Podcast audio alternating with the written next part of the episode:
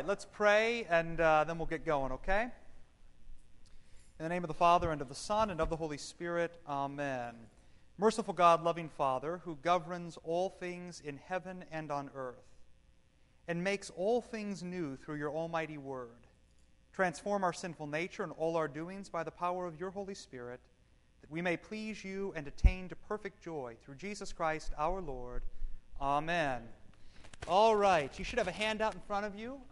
What did my father-in-law do last week? Anybody know?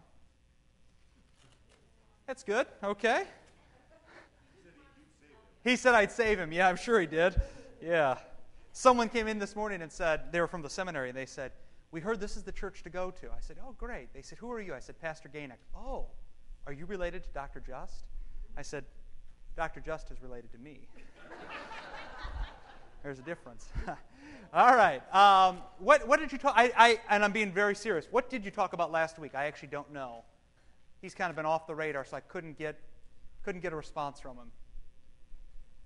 Wow, was that memorable? Okay. Was it Matthew 9 and Master? I desire mercy, not sacrifice. Is that the okay? All right. So what did you learn? Yes, that I desire mercy and not sacrifice. Okay, that's a good start. Yes, Bible study is available for download on the internet, if you'd like to check that. All right, well, hopefully what you heard was, or at least what you heard was that mercy is the Lord's first word, okay? Because that's where we're headed. I'm sure that's what he told you, because he's a mercy kind of guy. You don't work with you don't go to Africa every year and work in sort of the poorest section of that country if you don't believe that mercy is the Lord's first word, okay? So my guess is what he said was, yeah, there's justice and, yeah, there's sacrifice. In some sense, justice and sacrifice are connected. But I'm sure what he said was mercy is always the Lord's default. When in doubt, be merciful, because that's what Jesus does. It's in the Beatitudes. Blessed are the merciful, right? Or those who show mercy. Okay? So, go back and listen to it if you want. It's always sort of a curse and a blessing to have someone come in from the outside. It's a curse because he can kind of do what he wants. So I'm sure, did he give you a handout? No, yeah, see? That's why you don't know, right? You don't have the cheat sheet or the cliff notes. Yeah, I get it. So he didn't give you a handout. So in some sense, it sort of breaks the stream, and in another sense, it's a blessing because he probably understands mercy better than both of us put together. So you take what you can get. But anyways, look at your handout. Look at the first bit there. A few lessons from out east. We were out in New York last week. Pastor Bruzek and I did a marriage retreat. I know that stuns many of you. That was a joke, actually. The other ones I was actually telling the truth, and now I'm telling a joke, and no one laughs. We did a marriage retreat out there, and it was, very, very well received. Pastor Bruzek did John 2, and then some of Jesus' words on divorce, and I did Ephesians 5. So it was great fun. And then the three of us went and looked at vestments and got fitted and checked out different materials, and it was very productive. But while we were out there last Sunday, so a week ago today, we were at St. Peter's Lutheran Church in the Bronx or in Brooklyn, the Bishop's Church out there. And it was stunning to me a few things. One was you're in sort of one of the poorest parts of all of New York when you're there. Homes are burned down. So actually, I give the bishop credit. They're rebuilding a lot of those churches. But while we were out there, police cars pull up in front of the parish. The great thing was, Pastor Bruzek talked about this on Friday with the women. The police officers pull up and immediately they go for their gun. And we're kind of stunned by that. And the woman says, well, this is New York, right? Go for your gun. But the other thing that was stunning to me, and I don't think he mentioned this, was the bishop knew the two police officers who pulled up. So there's some interaction between the clergy and the police on sort of a regular basis, right? But things that were surprising to me, so a few lessons from out east. You're safe in your collar, in your clerical collar. We wore that on Sunday morning in one of the roughest parts, again, of New York, in Brooklyn. And you're safe in your collar. The bishop kind of reiterated that over and over again. We said, gosh, this looks a little dangerous. They treat the priests very well, he said. And they especially treat the nuns very well. That out in New York and in areas like that, it's a very matriarchal society. The mom kind of runs the place. So they have a special place in their heart for women. So women clergy, nuns who come in their habits are very safe actually out there. But you're safe in your collar, that's one. You're safe at your church, both figuratively and literally. You're safe literally because they have big steel doors that they close when the service starts. Bulletproof, big camera outside to make sure no intruders come. And you're safe figuratively. That's kind of the place of rest and comfort and peace. One of the great parts of the service was they were singing this song called "Jesus Is Gonna Fix It, It's All Right." And it was right before the baptism. And the family, as you can imagine, was sort of broken in various ways. By death, by divorce, by a bad marriage between the people who are going to have the baptism. And the bishop looks at him as he's walking down and says, "Jesus is going to fix it, it's all right." And that sort of, put a calm on the family, okay? So you're safe in your collar, and you're safe at your church, and you're safe with your pastor. This was stunning to me.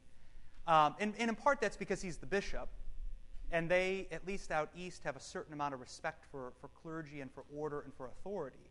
It's not like us, We sometimes say, well, we're all equal, aren't we? Out there, that is not the way they operate. But you're safe primarily with your pastor because he's the one who cares for your soul. And it was amazing to me to watch the bishop, who's probably in his 60s, sort of be a father and a grandfather to this entire congregation. In fact, on the way out, we were late for lunch, and on the way out, he was giving some pastoral care to a young woman who was talking about this man who would propose to her. And you could kind of, and I tried not to listen in. I was on my way out, but she was loud enough that you could hear her. Basically, this guy's been kind of rough with her, wants to marry her, and she went to her pastor for advice. And the bishop said, "You bring him in here and I'll talk to him." Okay, now that's a very different way of doing church. When you have sort of spiritual concerns and even physical life-threatening concerns, where do you go? You go to your priest.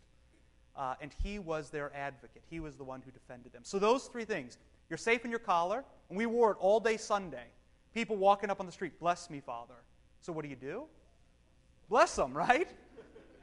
Yeah, you don't walk down the streets of Wheaton and have someone say, "Bless me, Father." They say, "Who the heck is that guy in that weird rabbit suit?" Okay, so bless me, Father. That's the way it is. You're safe at your church. Everybody, they can't wait to get to church on Sunday. That's their place of safety. And you're safe with your pastor. So my question to you, why is that?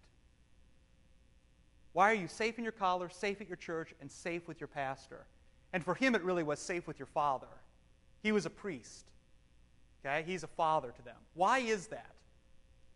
Why do you think? Yeah, okay, that's a good Lutheran answer. The Lord's in control. Good. But he's in control here, and it's not the same thing. Good. Okay, so when you're present, people should be able to see Jesus, right? That's good. But why was it so unique there, and we don't have the same uniqueness here?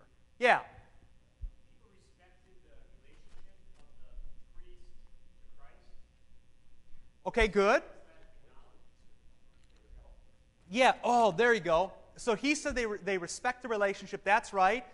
But I think the real answer is, go ahead. They were utterly helpless. Yeah, the place isn't safe. Here's the thing. In Brooklyn, in New York, there is no veneer. They don't even know what that means. We asked him over lunch, has the recession hit this place pretty hard? He said, recession? These people have always been in recession. This is no different than it's ever been.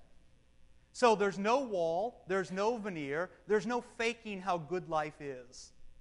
It's impossible. They're utterly broken. Pick your thing. Murder. We were there, and the woman sitting in the second row, her son was murdered 3 weeks ago. Stabbed to death in the chest, right over where he had a tattoo that said, "The Lord is my shepherd, I shall not want." Okay? Now the closest we've come to this is the funeral for the murder I did across the street, 3 or 4 weeks ago. And many of you probably don't even know about it. Why? Because there's a veneer. A guy gets, beaten to death with an axe handle and then burned in his car. And they call us to come do the funeral. Okay? So you have murder, you have HIV, you have divorce, you have broken families, you have broken relationships, you have all these things over there. People are utterly broken, which means they're in most need of Christ's mercy. That's all you can give them. It's almost like when we do a funeral, we often say, you don't need to preach the law at a funeral. Why? It's in the casket. You go out to New York, you don't need to preach the law. You don't need, they don't need justice. Why? Because the police pull up and go for their guns. Someone's going away in handcuffs that day. That's justice. Those people are in most need of Christ's mercy, and so they flee to the place where mercy is given. Pastor, church, and frankly, the community of believers. Yeah, go ahead, Karen. What is the difference, if there is one, between justice and consequences? Because you can receive mercy, right, but still have to live with consequences of whatever the action or sin would be. Yeah, right. So your question is, what's the difference between justice and consequence? Yeah. Well, sometimes we'll see here. In fact, we should wait and hold that for the end of the Bible study, because there is. That's my way of dodging the question, by the way. Consequence is utterly of the law. Okay, so consequence is always sort of. If you can think about it this way, justice is making wrongs right. Now, I think we've been trained to think of that in the way of the gospel. Jesus is sort of making wrongs right in creation. But justice apart from mercy is utterly of the law. So, for instance, when you pull up, when the police cars pulled up and they took the guy away for, battery on his wife, that's justice. But that's justice utterly of the law. There's no mercy there. You got handcuffs and guns, and you're going in the back of an NYPD squad car. Okay? So justice apart from mercy is utterly of the law, and that's sort of where consequence comes into the mix. You eventually have to pay for what you've done. But justice, which is energized by mercy, and we'll see that here, is utterly of the gospel. Okay? So justice apart from mercy is utterly of the law. Justice energized by mercy is utterly of the gospel. That's why mercy is always the Lord's first word. Okay? So we'll get to that. We'll keep coming, but just keep that in mind. Justice apart from mercy, law. Justice energized by mercy, gospel. Is that okay, Karen? Can we keep going? Yeah, go ahead. Okay. I know you are. I know. So picking up where we left off then, justice. Just think about this sort of in broad strokes. These are like, I'm not even talking in the church now. Justice is fair, it's impartial, and it's objective. If you do the crime, you do the time, right? That's justice. It's objective, it's impartial, and it's fair. Mercy is unfair, partial, and subjective. It gives us what we don't deserve. Okay? It gives us what we don't deserve. And there is a sense, and I think you've seen this throughout the Scriptures, there is a sense in which Jesus' way is the way of justice. Okay? He's making wrongs right. And sometimes that's going to be a terrible thing. Well, let me say it this way. For some people, that'll be a very terrible thing. For some people, that'll be a very joyous thing. There is some sense in which the Lord's way is the way of justice, and yet, at the end of the day, mercy is always his first word. Okay, so let's carry on then. Let's look at the prodigal son, a story that probably for many of you is near and dear to your heart, okay? I'm going to read it. You have all the text here. I'm going to read it the one time out of the New English. I read it this morning and was stunned at how sort of apropos it was and beautiful as well. So Luke chapter 15, verses 11 through, we're just going to go to 24, actually. We're not going to talk about the elder son right now. The elder son is a justice man.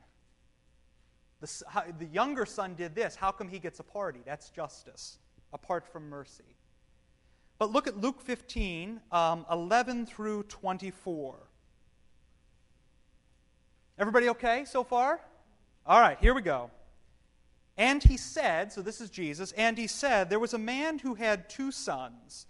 And the younger said to his father, Father, give me my share of the property. So he divided his estate between them.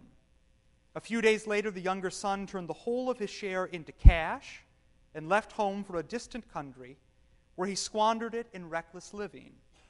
He had spent it all when a severe famine fell upon that country, and he began to feel the pinch.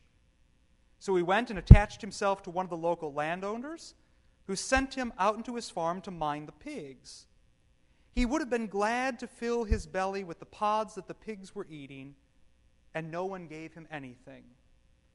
Then he came to his senses and said, how many of my father's paid servants have more food than they can eat?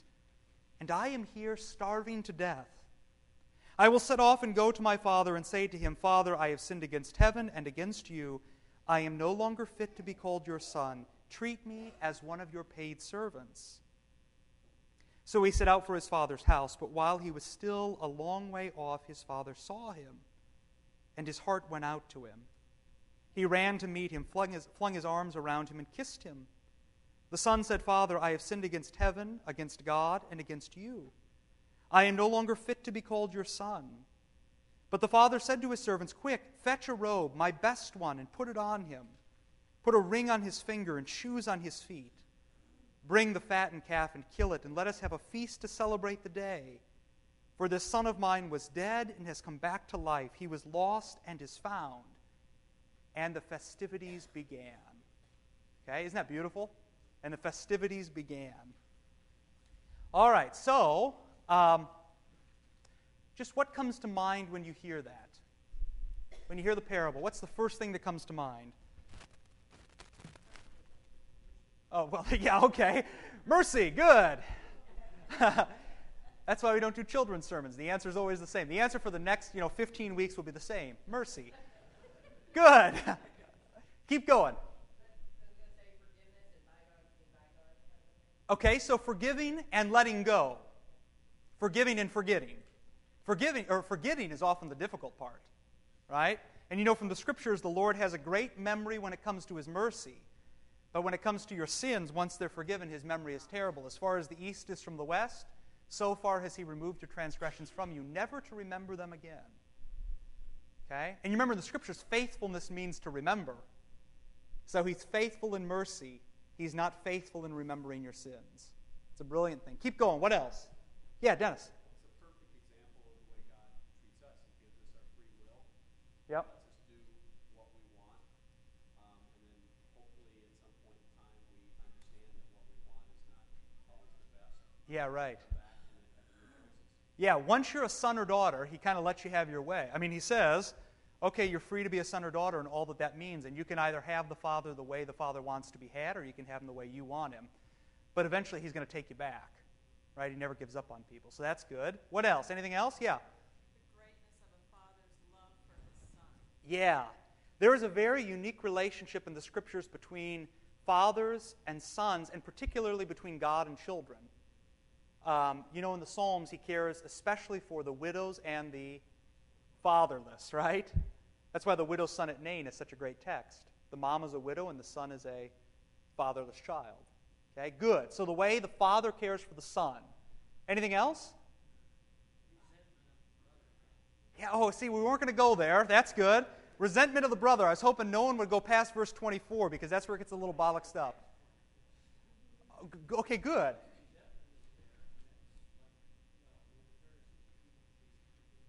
Yep, okay, so resentment, almost a Pharisaical way of doing the church, right?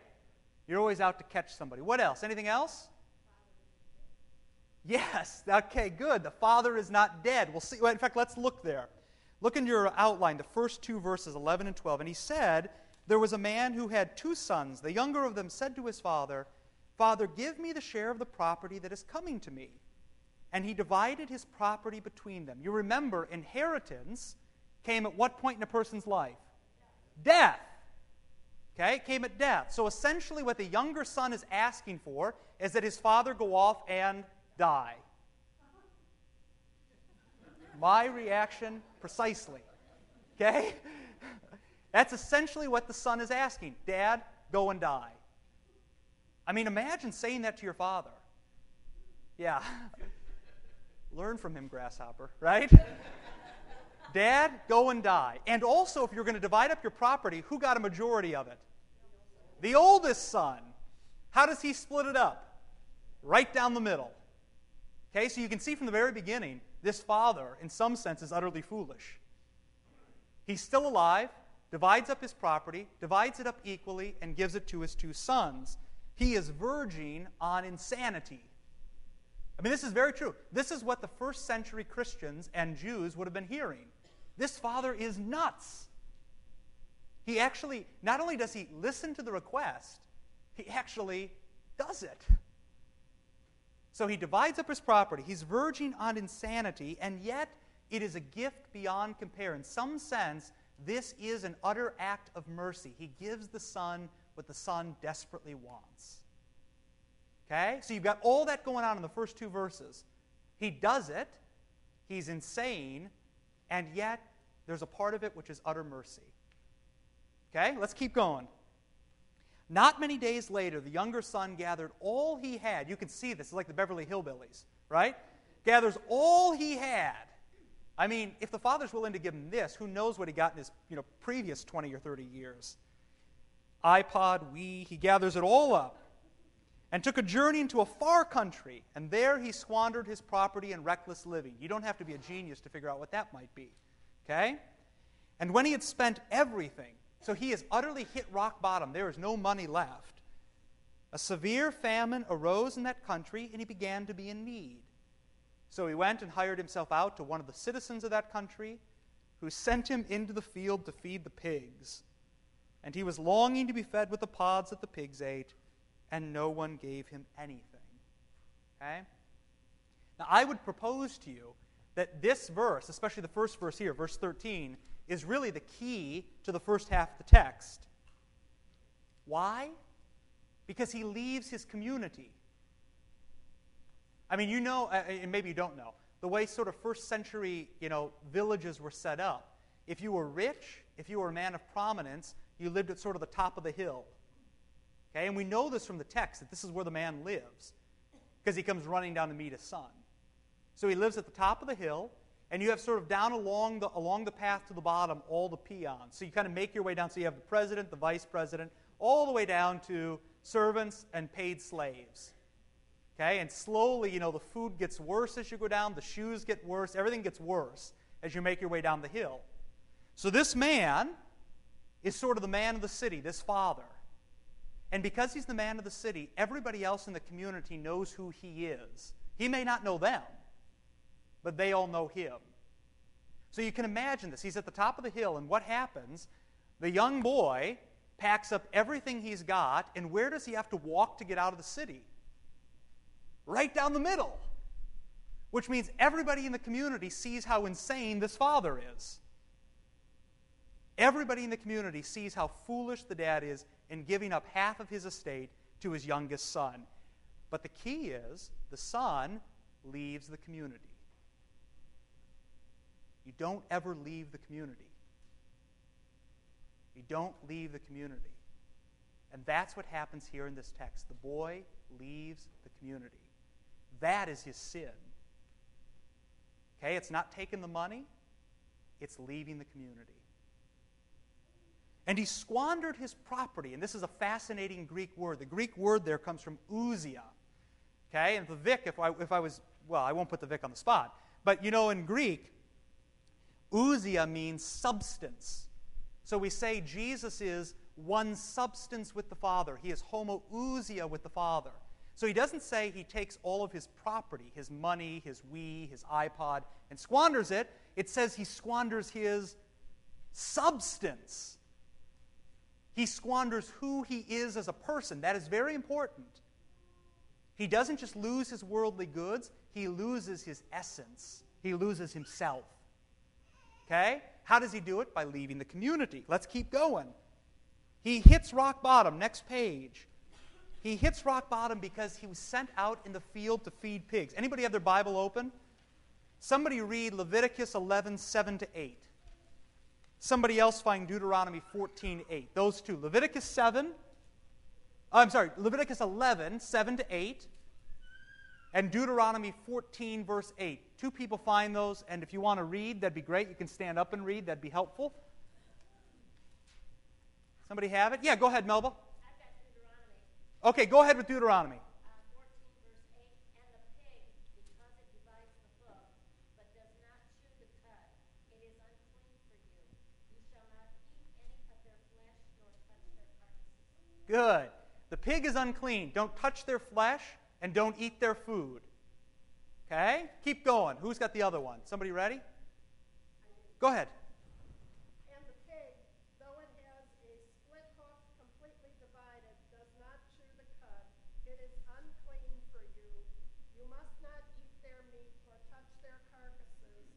They are unclean for you. Good. So for a Jew, it's not just about not eating a pig, it's also about not touching a pig. This boy's a Jew. Where does he go to work? See, I mean, this is so great. Jesus is unbelievable. This thing is so upside down. The son goes out into the field to feed pigs. This is utter desperation. He cannot survive unless he does this. It shows you he has hit rock bottom. And it's only once you've hit rock bottom that you can actually turn around and say, my life is hell. There might be a better way. But when he came to himself, verse 17, he said, how many of my father's hired servants have more than enough bread? So when he realized what he'd done, how many of my father's hired servants have more than enough bread? But I perish here with hunger. I will arise and go to my father, and I will say to him, Father, I have sinned against heaven and before you. I've sinned in two ways, vertically and horizontally, against heaven and before you. I am no longer worthy to be called your son. Treat me as one of your hired servants. The prodigal son understands his primary sin as that of money lost. Okay? I mean, think about when you were a kid and your parents gave you something and you sort of utterly destroyed it. Probably for your parent, you know, you come back thinking, Dad's going to be mad that I broke the Wii and we've only had it 3 days. You know? Your dad's upset because you didn't listen to him. Not because the Wii's broken. And by not listening, you've broken a relationship. That's precisely what's happened here. It's not that the boy lost the money. The dad doesn't care. It's that the boy has broken the community. Why? Because he left. Because he left the community. If you leave the community is broken. And so, you see this next bullet point then, he is having repentance, the turning around. Pastor Nelson mentioned this morning. He's having this turning around the law way. It's the way of this for that. The way of conditions and terms. I'm going to say, Dad, I want to do this. And Dad, by God, you're going to let me be a paid servant. It's the way of burden instead of gift. Do you think he really wants to be a slave? No. It's the way of justice. Karen, this is getting your point. The way of justice apart from mercy. He will arise, the text says. The Greek word there is anastasis. You know anybody named Anastasia? That's a Greek word for resurrection. He says, I will resurrect myself and go back to my father. Now, how many of you are doctors or nurses? Raise your hand. You ever been in the ER? Have you ever been in the ER and seen somebody come in flatline and grab the paddles and bring themselves back to life? They've done it themselves? No. Oh, good, okay. I was going to say, I've used that analogy about 100 times and no one's ever disagreed with me. Woo! Okay, so good. All right, so they've never come in flatline and brought themselves back to life, right? A dead man can't bring himself back to life. The son here completely misunderstands what life is all about. He thinks, although he's hit rock bottom, although he is utterly dead, he is touching the pigs, he can somehow come back, he can somehow go back to his father and bring his relationship back to life. Dead man can't do that. Dead men cannot do that. Someone else has to revive you. Okay? All he can hope for is a servant's place in the community. Verse 20. And he arose and came to his father, but while he was still a long way off, I mean, this guy's a mile or two away, his father saw him and felt compassion, and ran and embraced him and kissed him. This is very important. This is sort of the turning point of the text. He leaves the community and breaks it. He's touched the pigs. He's unclean. He's dead. He's got a plan to bring himself back to life. And what happens as he's walking? The father sees him. It means the father was out on top of the hill waiting. Right? He's waiting for his son. He's hoping. He's looking. He's waiting for his son to come back so that he can bring his son back to life. He felt compassion. 2 weeks ago when Pastor Bruzek did Matthew 18, that was the same word that's used. That's sort of a gut reaction. It's compassion from the inside, splachna. Right? It's from the deepest, darkest depths of who you are. Frankly, that's the Jesus way of compassion. In the Scriptures, outside of parables, I don't think anyone else has this kind of compassion except for Jesus. The Father is like Christ. He has compassion on his Son. The dad runs to meet him. And Aristotle, you have there, it says, great men never run. Okay, great men never run. You know this man was a great man because he lived at the top of the hill. Great men never run. You never run because that was an utter disgrace to the community for them to see you running. In fact, there's a story in sort of old Jewish literature. Really, the key was not to see someone's ankles. And there's a story about these rabbis who would sit, and if a bird flew up underneath their robe, if it was on the Sabbath, you actually couldn't lift up your robe to let it out. You had to wait till the next day, because revealing your ankles was an utter disgrace. The Father doesn't care, though. Okay, you can imagine, if he's running with a robe, if we were running with an awl, by the way, I just stepped on it, ripped off all the lace on the bottom as I was going back up here. So if anyone's good at sewing, we pay well. I don't know what I'm going to wear for the next service. I mean, it's like gone, big time. But you can imagine running in one of those. You'd have to pull it up to begin to run down the hill. So great men never run, and Jews never reveal their ankles. This old man does both because he wants his son back. Okay? So you can see now what Jesus is showing you is the utter insanity of the Father by giving him half the share of the estate is either matched or even greater with the utter insanity of the Father as he sees his son walking back to him. He doesn't care what people think. He doesn't care. He runs down, he hugs him, he kisses him. Hugs and kiss, you know, are mark of the family. You can read Genesis 33 later. Esau comes back and finds Jacob, and what does he do? He hugs him and he kisses him, their family again. Verse 21, and the son said to him, Father, I have sinned against heaven and before you. I am no longer worthy to be called your son. What's missing? Well, in some sense, he's asking. He's confessing what he is. But what's missing from the original plan? He's out feeding the pigs. I will go back and tell my dad, I've sinned against heaven and against you. I'm no longer worthy to be called your son. What's the next line? Make me as one of your hired servants. So that's his plan. But when he actually comes in contact with his father, what's missing? Yeah, he drops the deal. You don't need to make a deal with your dad. I mean, this guy has tweaked his dad now for however long he's been gone. And he comes back, and it's not like his dad says, wait, stop, don't say it. I know what you're going to say, don't say it. That's not how it happens. In seeing his father run, in seeing his father embrace him, in feeling the kiss of his dad, he knows he doesn't need to make a deal. Yes. I went back to verse 17. There already I felt like he had an ultimate agenda before he even went in to see him. You know, oh, yeah. Bible, you know, it's like, oh, you know what? I'll go back and you know, his hired son's probably make more money than this. So I'll just tell him, hey, I'll go back and the way of working your way back into the family, that is justice. But that's justice the law way or the gospel way? The law way. It's this for that. You screwed your dad, now you got to work it off. I mean, that's what it... He had it all. Exactly. So he has this plan ready. Already in verse 17, he's got the plan ready to go. And yet, when he sees his father, I mean, this is the thing. You all know this. Your dad doesn't even have to speak to you, and you can tell whether or not he's happy, mad, sad, angry, whatever. I mean, my dad's still. We don't come home for a few months, and he looks at me. I'm like, we probably should have come home sooner than this. You can see it in your father. What does he see in his dad?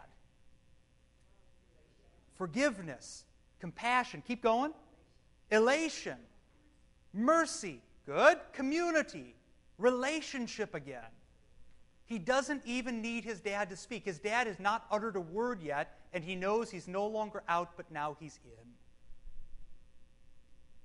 Verse 22, "But the father said to his servants, 'Bring quickly the best robe and put it on him, and put a ring on his hand and shoes on his feet, and bring the fattened calf and kill it, and let us eat and celebrate.'" Some say, "Let us eat and make merry. For this son of mine was dead," the Greek word there is nekros, roadkill, "and is alive again. He was lost and is found," and they began to celebrate. Before the boy can utter one word of the deal, the father shows him mercy. Next page. The son is overwhelmed by grace. Just listen here to Bailey. This is an unbelievably great. What's his first name? Kenneth? Kenneth Bailey? Anybody know? Bruzek? Is it Kenneth Bailey? I think he did a doctoral degree at St. Louis Seminary. He's not a Lutheran, but he went over and actually lived in Israel and sort of has examined how cultures relate to each other. And he writes on all of the parables of Jesus from the perspective of a first-century Jew. So things like noble men don't run. Those are things that are still talked about to this very day, and he's told us about those. So this is from Bailey then. "He, the prodigal, now sees that the point is not the lost money, but rather the broken relationship with which he cannot heal." Remember, he was going to do the verbs. He was going to resurrect himself. He realizes he cannot heal. Now he understands that any new relationship must be a pure gift from his Father. It must be pure mercy. Justice would make him a paid servant, but mercy makes him a son. And you have four things here. It's very fascinating what the Father does. Remember, he puts the best robe on. He puts a ring on his finger and shoes on his feet. You know, a ring meant you were part of the family, a signet ring. So you're one of the family again. And shoes meant that you weren't a slave. Slaves went barefoot, and sons had shoes. Best robe, ring, shoes, eat and make merry. He's dead and he's alive. Here you should be hearing the four echoes that N.T. Wright told us about last year. What are people most drawn to today? Beauty, community, justice, and spirituality. He puts the robe on him, put the best one on him. Why? Because he's filthy. He's been out with the pigs. Put the best robe on him, utter beauty. Put a ring and shoes. He's part of our community again. He's a son. Eat and celebrate. The most spiritual events in all the Scriptures are meals. He is dead, was dead, and now he's alive. That is justice. It's making wrongs right. And all of those echoes, everything that the Father does, the robe, the ring, the shoes, the meal, the dead and alive, are all meant to point the Son back to the merciful voice of his Father. You can just imagine as this goes on, he throws the robe on him. The son's like, "Whoa, that's nice."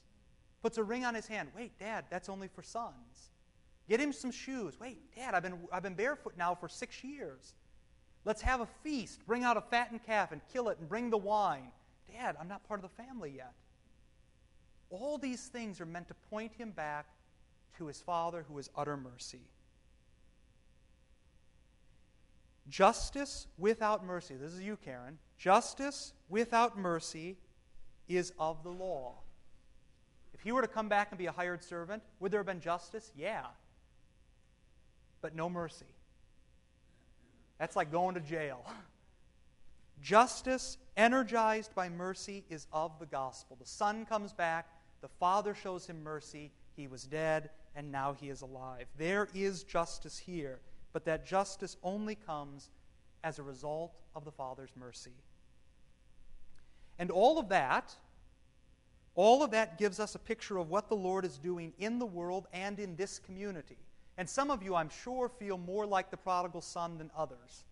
There's some of you who really have been a prodigal, and you've come back. I mean, I've talked to you, I know you, I've met you. There's some of you who maybe haven't been as prodigal, as wasteful. But all of us, in some sense, can find our place in the prodigal's flesh. You know? You turn your back on Jesus, you say you'll have it your way, you leave the community, and you don't come back unless the Father comes to get you. So, you should see in this text what the Lord does week in and week out, both here, and you can imagine who's the best spokesperson then for the Father's mercy once it's all happened? The Son. So what the Lord does is He shows you mercy as a prodigal, and He sends you out as a son to do what? To show mercy to a world full of prodigal sons. Okay? That's what the world... There's a great prayer in the Catholic litany that says, and show your love to those in most need of your mercy, which really means those who are farther from the truth than we could ever imagine. Jesus is making wrongs right, but He does that by showing people mercy. And the key to mercy is, you see your bullet points here, the key to mercy is that mercy sticks. Okay? Justice might fade, mercy sticks. Keep going, yeah.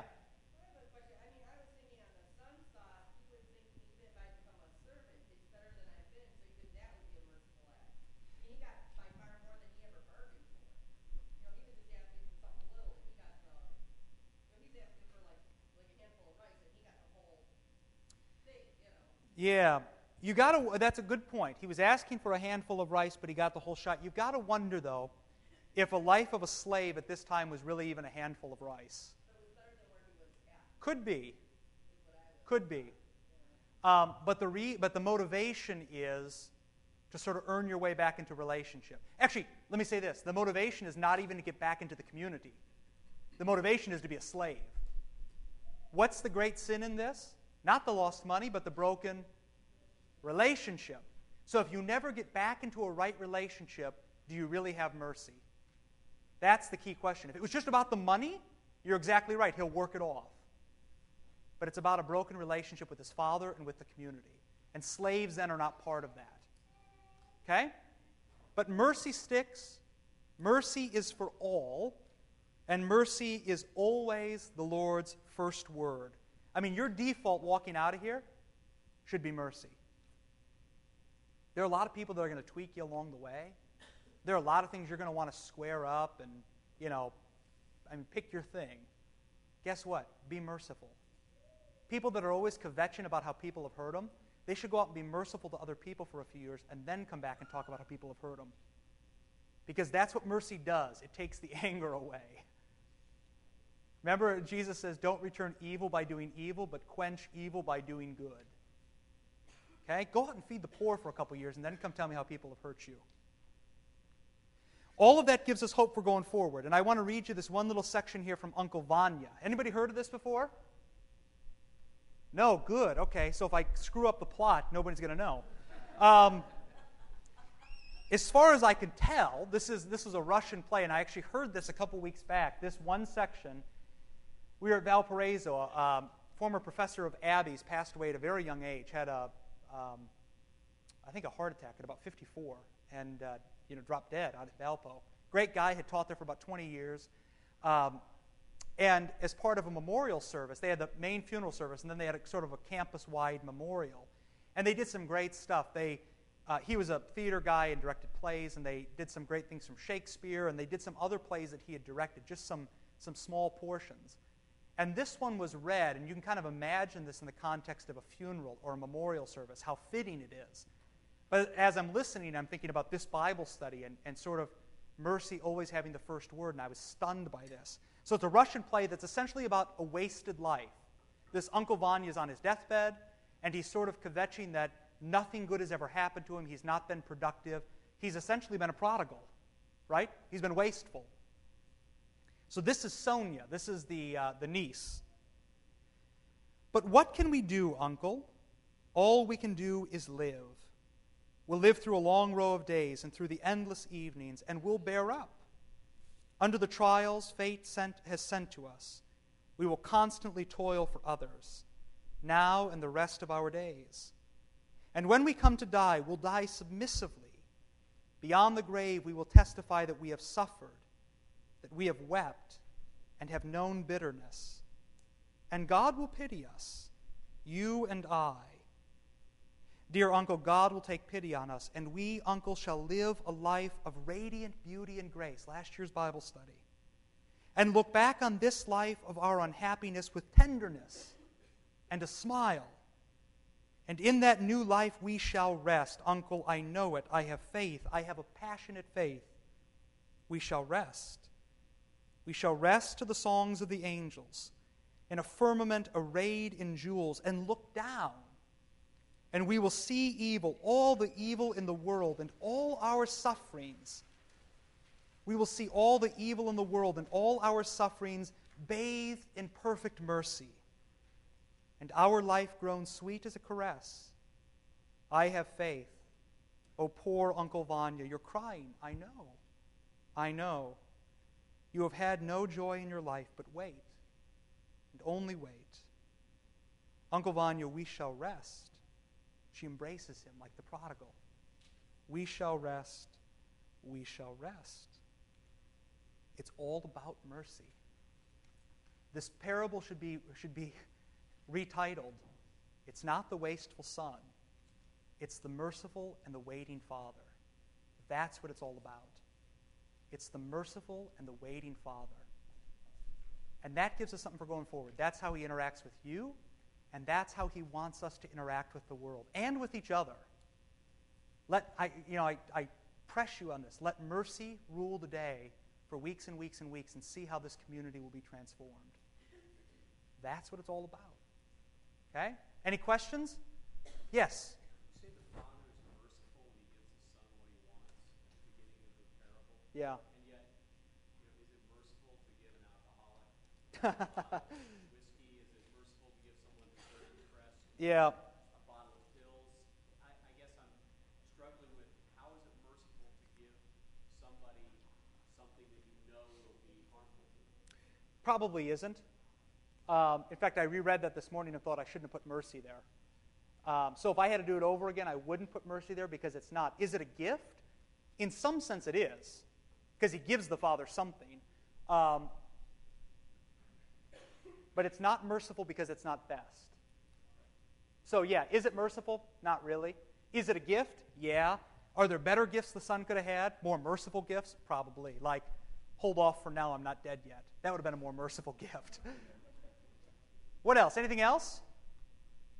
You all okay? Okay, good.